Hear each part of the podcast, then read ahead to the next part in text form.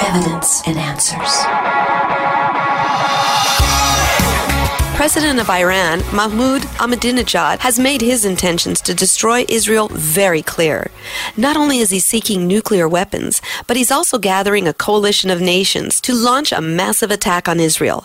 One important biblical prophecy predicts a large Islamic coalition that will arise against Israel and mentions Iran as one of the key nations in this coalition. What other countries will be in this coalition? Will Israel survive? You're listening to Evidence and Answers with your host, Pat Zukeran. Pat is an author, teacher, and international speaker in the area of Christian apologetics, the defense of the Christian faith. Today we're going to listen to Pat's guest, Dr. Mark Hitchcock, who recently presented a message at the 2012 Hawaii Apologetics Conference entitled The Coming Middle East War. Let's join Dr. Hitchcock now as he presents part two of his message entitled The Coming Middle East War. There's only two times in Israel's future when we know they're going to be at peace and at rest and living securely. One of those times is during the millennial reign of Christ on the earth. And we know this invasion is not going to occur then because there's going to be peace. Jesus, the Prince of Peace, is going to be ruling. The only other time we know of in Israel's future when they're going to be at peace and at rest, living securely, is when they're living under that, that seven year peace treaty with the Antichrist that's spoken of in Daniel 927. Now, the Antichrist is going to break it, you remember, at the midpoint. But during those first three and a half years, Israel's going to be living at peace. So that's when I see that this is going to take place. They're going to be living under that treaty with the Antichrist. Now, if you'll uh, put the other chart up here that I had, or the other uh, graphic I had, this is a great chart. I didn't make it, that's why I can say that. Now, this is from a really good book called Charting the End Times by Tim LaHaye and Tommy Ice. I've made a few changes to it to, to reflect some things I wanted to put in it. But I want you to notice some things. Over on the left side there, you'll notice that's where we are today, and we're in the time of the current church age. We're in the time of the preparation for the fulfillment of prophecy. One of these days, the rapture of the church is going to take place. And we're going to be out of here. And I think Daryl's going to talk about that tomorrow, about some of the different views of the rapture. And the view that I hold, I know he holds as well, is the pre trib view. The rapture is going to happen before the tribulation. But notice, and this is very important, when the rapture takes place, the tribulation doesn't necessarily start at that point in time. A lot of people have this idea that the rapture takes place and the seven year tribulation starts immediately. The rapture doesn't start the seven year tribulation, the rapture ends the church age. So the church age could end tonight with the coming of Christ to take his bride to heaven. Remember, the Spirit came suddenly and the church was founded on the day of Pentecost. You know, suddenly as the Spirit came, it's going to end one of these days suddenly as the Spirit indwelling the body of Christ is taken out of the earth. But there's going to be a time after the rapture that I call a time of further preparation more stage setting will take place. Then, at some point after that, the Antichrist will make the seven year treaty with Israel, and that's when the seven year tribulation starts. Now, we don't know how long it'll be between the rapture and the start of the tribulation. It could be a week, it could be a month, it could be a year, it could be five years. We don't know. But I don't think it's going to be decades because one of the purposes of the rapture is to deliver us from the wrath of the tribulation. If the tribulation's too far away, then we wouldn't need to be raptured uh, out of it. So I don't know how long the time will be, but there's going to be a time of further preparation when these 10 kings and the Antichrist are going to rise, uh, the group of 10, uh, as I call them. And during then that first three and a half years of the tribulation, that's where I put the battle of Gog and Magog, Ezekiel 38 and 39. And if I'm right about that, then one of the things that will happen is think about this if Israel is invaded by Russia, by Iran, by Sudan, by Turkey, by all these different nations, by Libya, and their armies are wiped out in Israel, as we're going to see in this passage, that's going to create a huge power vacuum. Have you ever wondered how is it the Antichrist at the midpoint of the tribulation comes on the scene and he's able at that point to dominate the world, declare himself to be God? Could it be that it's this Gog Magog invasion of Israel and the wiping out of these enemies that allows the Antichrist in and creates this power vacuum that allows him to come on the scene and begin to dominate the world? So to me, it fits together. These things do when we see it in this way. So we've seen the who now, we've seen the, the when. The third key question is why, or the purpose of this invasion. Why are they going to invade Israel? Notice verse 12. They're going to come to capture, spoil, and seize plunder, to turn your hand against the waste places which are now inhabited, and against the people who are gathered from the nations who've acquired cattle and goods, who live at the center of the world. And then it says, Sheba and Dedan and the merchants of Tarshish with all its villages will say to you, Have you come to capture spoil? Have you assembled your company to seize plunder, to carry away silver and gold, to take away cattle and goods, to capture great spoil? This is interesting because notice the nations on the sidelines here that aren't involved in the invasion are Sheba and Dedan. If you look at that on a modern map, Sheba and Dedan are the Arabian Peninsula, which is Saudi Arabia and a lot of the more moderate Gulf states today that are opposed to nations like Iran. And we'll talk tomorrow about the young lions of Tarshish here. Some people think that's a reference to the United States, but we'll talk about that in the message I have tomorrow about the United States in prophecy. But again, even the mention of these nations that are on the sidelines fits what we see today. But notice these nations come to capture spoil. Now, we don't know what that means. You know, it could be that by the time this invasion takes place, all these other nations in the Middle East have pumped all their oil dry. Maybe there's going to be some more large finds in Israel, as we've seen in the past uh, here recently, and, and maybe Israel will be the only one left with any oil. We don't know. They're going to come to, to take some kind of great spoil. They're also going to come to crush Israel. Notice verse 9 you will go up, you'll come like a storm, you'll be like a cloud covering the land. They're going to come like a cloud and a storm to try to wipe out the Jewish people. But another reason I think these nations are going to come against Israel, again, if, if I'm correct in putting this in the first half of the tribulation, remember during that time, Israel is going to be living under a peace treaty with the Antichrist. And these nations may invade Israel because an attack against Israel would also be an attack against the Antichrist, against the nations of the West. So it may be that the invasion of Israel is a challenge to the Antichrist as well. So they're going to come to, to crush the Jewish people, to capture spoil, but also part of it may be direct challenge as well against the Antichrist. Now, the fourth question I want to look at here briefly is what's going to happen? Notice down in verse 17, thus says the Lord God. Are you the one of whom I spoke in former days through my servants, the prophets of Israel, who prophesied in those days for many years I'd bring you against them? It will come about in that day when Gog comes against the land of Israel, declares the Lord God, my fury will mount up in my anger, and in my zeal and in my blazing wrath. I declare that on that day there will be a great earthquake in the land of Israel. By the way, people that are just all into positive thinking and, you know, the Bible never talks about anything negative, you can't read much of the book of Ezekiel and take that view. I mean, this is pretty negative right here, isn't it? But God's angry and He's furious with what's taking place. The fish of the sea, the birds of the heavens, the beasts of the field, the creeping things that creep on the earth, all the men who are on the face of the earth will shake at my presence. The mountain will be thrown down, the steep pathways will collapse, every wall will fall to the ground. I'll call for a sword against him on my mountains, declares the Lord. Every man's sword will be against his brother. It's going to be a bunch of infighting, the worst case of death by friendly fire in history. There'll be pestilence and blood. God's going to send plagues. And he says, there's going to be torrential rain and hail and fire and brimstone coming down from heaven. So God is going to wipe out these invaders. They're going to die and perish there, it says, in the mountains of Israel. By the way, down in chapter 39, verse 4, it says, You will fall on the mountains of Israel. Did you know that the mountains of Israel only became a part of modern Israel in 1967? So, this is another piece of the prophetic puzzle that's in place as these nations invade.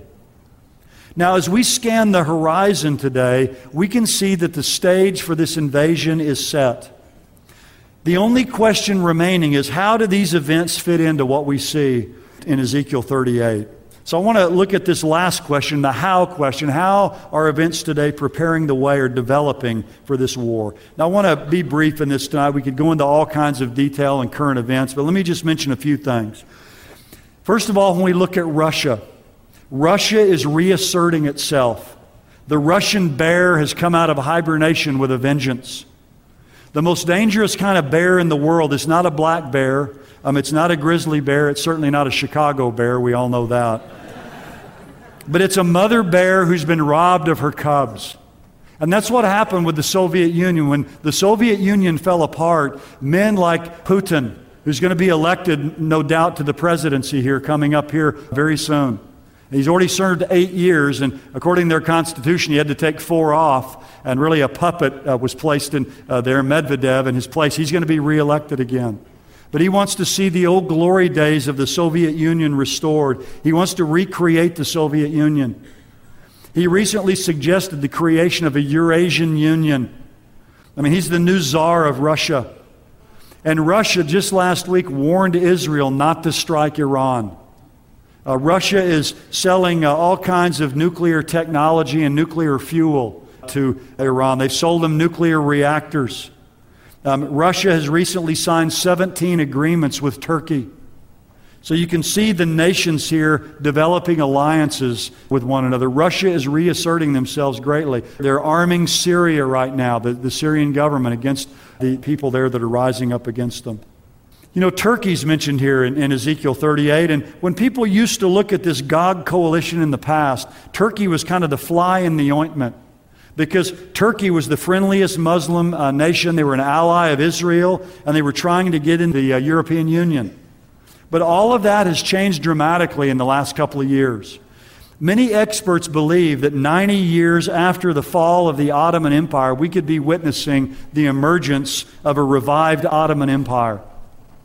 Did you know over the last couple of years, the Turkey's economy is the second fastest growing economy in the world?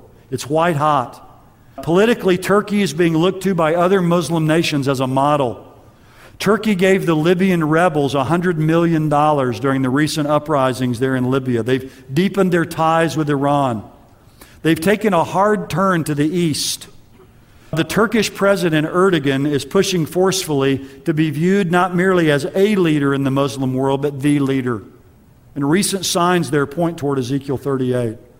This is interesting to me. When Erdogan, the, the current prime minister of Turkey, was the mayor of Istanbul, this is what he said Democracy is like a streetcar. You ride it until you get to your destination and then you get off. So you kind of use democracy as long as you need it and then you get off and do what really needs to be done. Um, he clearly wants to return to the days when Turkey was a militantly Muslim regional superpower. And that really fits in with what we see here in Ezekiel 38. Erdogan has called Gaza a prison camp. Um, he denies that Hamas is a terrorist organization. A while back, they expelled the Israeli ambassador and severed all military ties with Israel. There's a surging anti Semitism uh, there. I've got a, a friend of mine, he's the only seminary trained pastor in Turkey. And he tells me of a growing anti Semitism there. In fact, the Weekly Standard about a year ago said the number one selling book in Istanbul was Mein Kampf by Hitler. It's an amazing thing. I, mean, I, I wouldn't have believed it if it didn't come from such a reputable source. Then you see Sudan mentioned here as well, ancient Kush, a radical Islamic nation. They harbored Osama bin Laden in the late 90s. But did you know uh, just last summer, Sudan split into two nations? There's now northern Sudan and southern Sudan. The northern part that's radically Islamic now is separated from the southern part. Southern Sudan, which is mostly Christian, became Africa's 54th nation last summer. So the division of the nation into the Islamic north and the mostly Christian south makes it now easier for the Islamic north to now act on their own and join a coalition like this. Libya, of course, has been all in the news, and, and, Kirby just talked about them a few moments ago. But after 42 years of dictatorship and six months of revolution, the regime of Colonel Muammar Gaddafi finally fell. But there's a lot of fear there now about what's going to happen. Some say that Libya could become the Somalia on the Mediterranean. Uh, one of the main fighters and leaders in the anti Gaddafi forces fought alongside Al Qaeda in the dying days of the Taliban regime. So it's really uncertain who's going to take over there. There's a fear of an ultimate Islamist takeover. Of course, another nation mentioned here is Iran. Don't even really have to say much about them tonight. I mean, they're the most dangerous nation in the world, especially for Israel and the United States. Mahmoud Ahmadinejad is the new Hitler.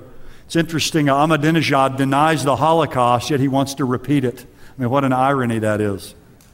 I mean, you've heard all of the statements he's made about wanting to destroy the nation of Israel.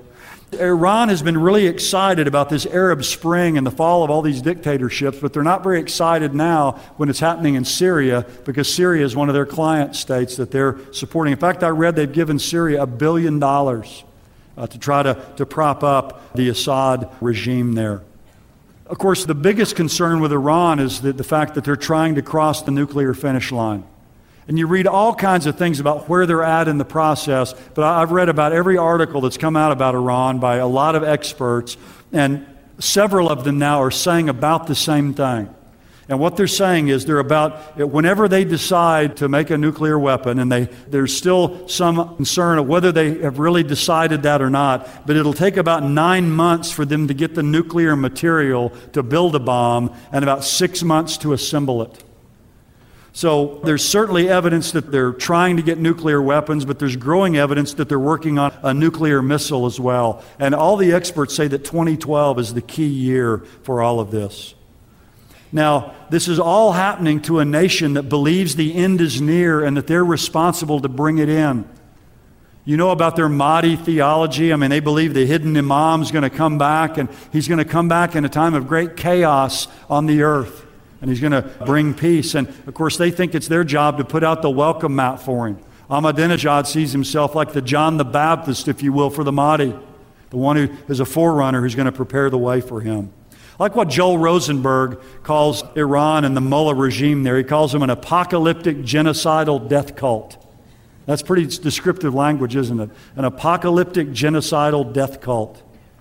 And they're threatening, of course, to close the Strait of Hormuz that 20% of the oil goes through uh, every day. And of course, as we look at all this, the one nagging question that's out there is what is Israel going to do? Ehud Barak, who's their defense minister, has said that there's a very short time now, a window called the immunity zone, when Israel can go over there and really do meaningful damage to their nuclear program. Once it reaches a certain point of no return, then things are going to be so deep underground and so fortified that the only one who will be able to do anything about it at that point really is the United States. But here's Israel's problem is if they don't act in this time in this immunity zone and they let that period of time pass, then their ultimate security is going to be left in the hands of the United States. And I don't think they trust Barack Obama that he's going to do what needs to be done. So, this is the problem that they face. How much longer can Israel wait? And if Israel were to take out the Iranian nuclear megaplex in the near future, which could require precision nuclear strikes, this would plant seeds of a hatred against Iran, against Israel and Iran, uh, so much so that it could precipitate the Gog invasion in the very near future. Muslim nations could begin to plot this all out attack as a final payback against Israel for what they've done. And it could even be the hooks in the jaws that brings Russia down into all of this. General Jerry Boykin, a uh, retired three star general, former Undersecretary of Defense, he said this recently If Israel were to strike Iran, you would see it accelerate the relationship between Russia and Iran. I think Russia would then come to the aid of the Iranians, and I think you would see that relationship solidify with increased military cooperation and military support, the sale of additional military equipment, and even military advice. And that sets the stage for ultimately what is described in Ezekiel 38 and 39. I think we can all see the stage is set for the Middle East war prophesied in Ezekiel 38. It looks like the time could be drawing near. Israel is regathered to their nation. They're there. There's an outcry for peace in the Middle East. And of course, Antichrist has to come and make that peace treaty with Israel for the tribulation to start and for Israel to be living in peace and security. And of course, the whole world is clamoring for some kind of peace in the Middle East. Also, all the nations of Ezekiel 38 are identifiable nations today with the will and the desire to attack Israel, and they're forming alliances with one another. So we can see how the stage is being set. Let me just mention two things as we close tonight of just kind of lessons or some application for us. And the first one would be this we need to look at this prophecy tonight, and it needs to give us encouragement that God is in control. You say, well, man, I don't see anything very encouraging about this tonight. Well, let me tell you this. I'll tell you what would really be discouraging. What would be discouraging is if events in our world today were unfolding in a way not consistent with the Bible. That'd be scary. Because then you'd get the idea there's nobody driving the bus. I mean, we're wandering down the mountain road and you look up here at the front and there's no driver there. To me, it's comforting to see that events are unfolding in our world today exactly as we should expect them to be unfolding according to Bible prophecy. And it tells us God's in control. My favorite word in Bible prophecy is the word pantokrator. It's a word about God. If you read the book of Revelation, you'll see it in there eight times in the book of Revelation, pantokrator. And it's a Greek word made up of two words. Krator means to hold or to have in your hands, and pantos means everything. And when you see the word in the book of Revelation, he's the Lord God Almighty. The word Almighty literally means that God has his hands on everything. He's got everything in his hands. And to me, that's one of the great comforts that Bible prophecy teaches us. I heard a story uh, a while back about a man who was learning to fly a single engine airplane. It was time to do the landing phase of his instruction, and the, and the instructor said, Well, are you ready to go down now? And he said, Man, let's do it. So they began to descend, and the instructor looked at the young man. He was as cool and calm as can be. He'd never seen anything like it. Guy was not nervous at all. He says, Man, this guy's going to make a great pilot. Well, the plane descended and suddenly it hit the ground with a thud and bounced about 50 feet in the air and hit it again and bounced and bounced and finally stopped. And the instructor said, He said, Son, I've been doing this a long time and I believe that's the worst landing ever by a student pilot. And the guy said, Me? He says, I thought you were landing the plane. well, a lot of times that's the way it looks in this crazy world we live in, doesn't it? We wonder if God's really in control. We wonder if anybody's flying the plane. But we can be assured, of course, from other places in the Bible, but especially from Bible prophecy, we can be assured that God is in control, no matter what is happening or no matter what we may think.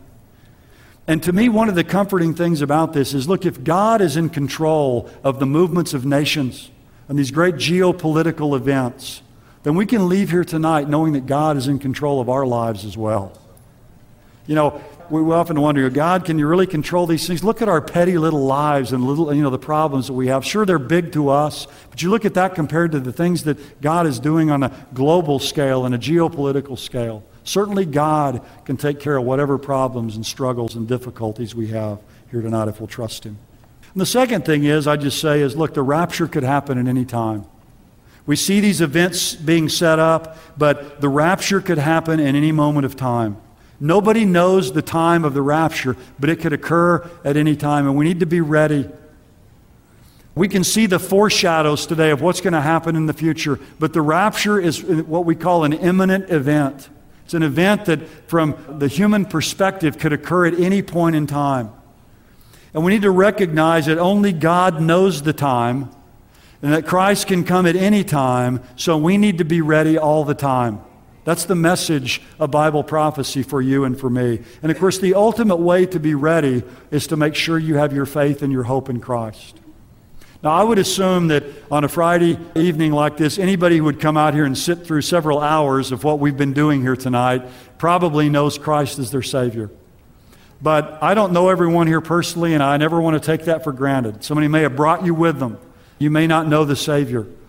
Don't leave here tonight without taking Christ to be your Savior from sin. My favorite verse in the Bible, 2 Corinthians 5.21, it says, God made him, that is Jesus, who knew no sin, to be sin for us, so that we might be made the righteousness of God in him. God took all my sin and he put it on Jesus. Whenever I trust in Jesus Christ, God takes away all of my sin and he credits my bank account in heaven with the very righteousness of Jesus Christ. That is the greatest transaction that any person could ever imagine. And that's what can happen to you tonight if you'll just simply take Jesus Christ as your Savior and receive that pardon that He purchased for you uh, when He died on the cross. Let's bow for prayer. And if you've never trusted in Him, I pray that you'll do that. And uh, for those of us who know the Lord, may God help us to be ready, be thinking of what are the things in my life that I need to be doing and changing, and what are the things I need to, to be focused on in my own life to be ready for the coming of Jesus Christ.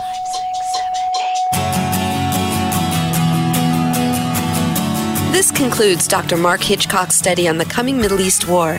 If you missed any part of this message, log on at evidenceandanswers.org and you can listen to this study and enjoy other great resources on the site. Also, the entire series from the 2012 Hawaii Apologetics Conference featuring Dr. Mark Hitchcock, Kirby Anderson, and other fine teachers is also available right there on the site. Pat's ministry relies on the generous donations from you, our listeners. If you've been blessed by the teaching of Pat's guests, like Dr. Mark Hitchcock, please support Pat in prayer and with a financial gift by logging on at evidenceandanswers.org. I hope you'll be with us next week as Pat and his friends continue to present more reasons for faith and hope right here on Evidence and Answers.